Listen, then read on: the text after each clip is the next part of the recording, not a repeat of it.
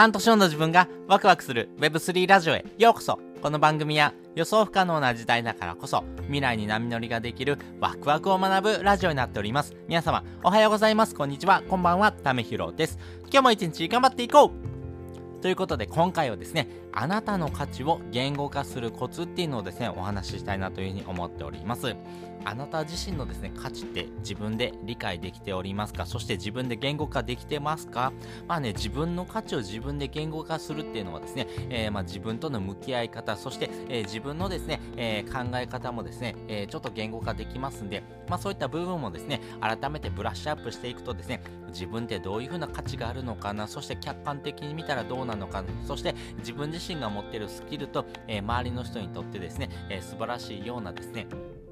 体験をですね、え提供するためには自分がどういうふうな行動していったらいいのかなというところをですね、ちょっと言語化しておくとですね、あなた自身のですね、えコンテンツの作り方、そして発信の軸っていうのもですね、ちょっとずつ変わってくるのかなと思いますんで、えー、ぜひですね、この4つのポイントがありますんで、この4つのポイントについてですね、お話ししていこうかなというふうに思っております。先にですね、この4つのポイントについてお話ししていくとですね、1つ目、ストーリー、2つ目、キャラクター、3つ目、世界観、まあ、設定ですね。そして4つ目、表現力というところです。えー、それぞれ解説をしていきます。まあ、自分自身のですね、価値を言語化するためにはですね、まあ、自分がどういうストーリーで、えー、発信をしているのかというところを考えていくのがいいのかなというふうに思っております。まあ、自分自身のですね、えー、まあ、ストーリー、まあ、自分はどういう風な発信をしてますか、そして自分のコンテンツって何ですかっていうところですね。まあ、そういったところをですね、えー、考えながら走っていくのがいいのかなというふうに思っております。まあ、例えば私で言うんであればですね、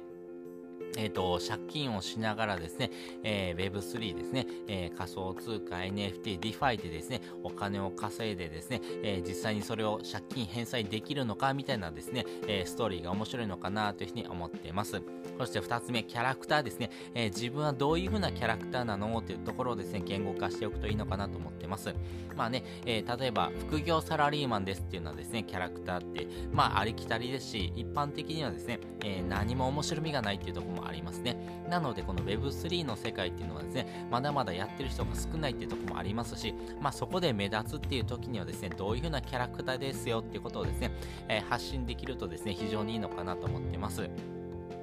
例えば、まあ私自身で言うとですね、まあもともとですね、私のですね、えー、考え方とかですね、思想ってですね、えー、どちらかというとですね、ギバー体質ではなくてですね、テイカー体質だったのかなと思います。テイカーとかですね、あとは抹茶に近い考え方がですね、ありましたけれども、この Web3 の世界を通してですね、え、私自身のですね、えー、まあ、ギバーみたいなところ、そして、え、人への貢献みたいなところですね、まあ、そこのですね、え部分をですね、どうやってブラッシュアップしていくのかみたいなところなので、え自分のですね、テイカー気質をですね、えどうやって Web3 でですね、え直していくのか、まあ、そういったですね、部分がですね、結構面白いのかなと思ってます。そして3つ目、世界観ですね。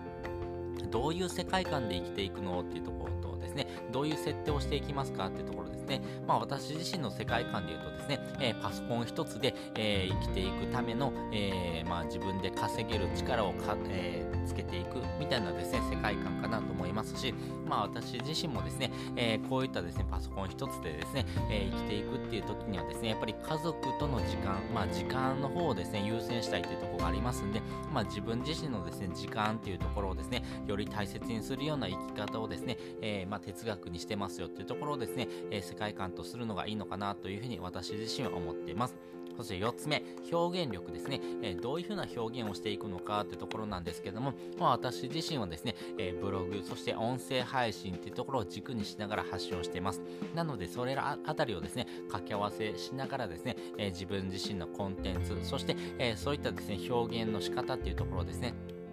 をですね、磨いていくっていうところをですね、え、発信していくというところがありますんでね。なので、あなた自身もですね、え、この4つのですね、ポイントに分けてですね、自分の価値っていうところをですね、え、言語化してみるとですね、あ、自分ってこういう風な見方してほしいんだなとかですね、自分はこういう風な部分をですね、面白がってほしいなとかですね、え人に貢献できるポイントって何なのかなっていうところもですね、考えるポイントになるのかなと思いましたし、まあね、年末年始のですね、忙しいタイミングだからこそですね、ええー、普段の自分をですね、振り返った時にですね、えー、どういう風な行動をしていくのがいいのかなっていうところもですね、考えてもらうとですね、えー、よりですね、あなた自身のですね、発信力、そしてコンテンツの力っていうのをですね、え、つか、え、捕まえることができるのかなというふうに思いますんでね、ぜひですね、あなた自身のですね、キャラクター、そしてストーリー、世界観、え、表現力っていうところをですね、え、自分自身の言葉でですね、え、まあ、表現してもらうといいのかなというふうに思っております。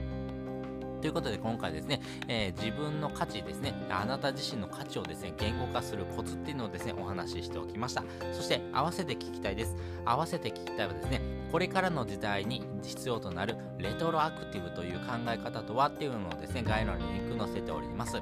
まあ、このレトロアクティブ、要はですね、あなたが積み上げてきたところっていうのはですね、今をですね、え、全力で生きてるからこそですね、その積み上げができてきてですね、え、解雇的に、要は昔を振り返った時にですね、まあ、そういった行動をちゃんとしてるよねっていうところをですね、えー、振り返るようなですね、考え方かなと思います。このレトロアクティブっていうところ、要はですね、えー、損得っていうような考え方ではなくてですね、今を全力で、えー、そして、えー、集中して楽しんでるかどうかみたいな考え方になりますんで、まあそことですね、自分の価値っていうところの言語化がですね、結構つながってるなっていうふうに私は思いますんで、よかったらですね、え、より深く私自身のですね、考え方をですね、理解したいな、そして、え、自分自身の価値をですね、言語化するためにですね、こういうふうな考え方もですね、持っておくといいんじゃないのかなとと思いましたんで、ちょっと気になるなって方はですね、えー、こちらの放送を聞いてもらうとですね、え深く理解ができるのかなというふうに思っております。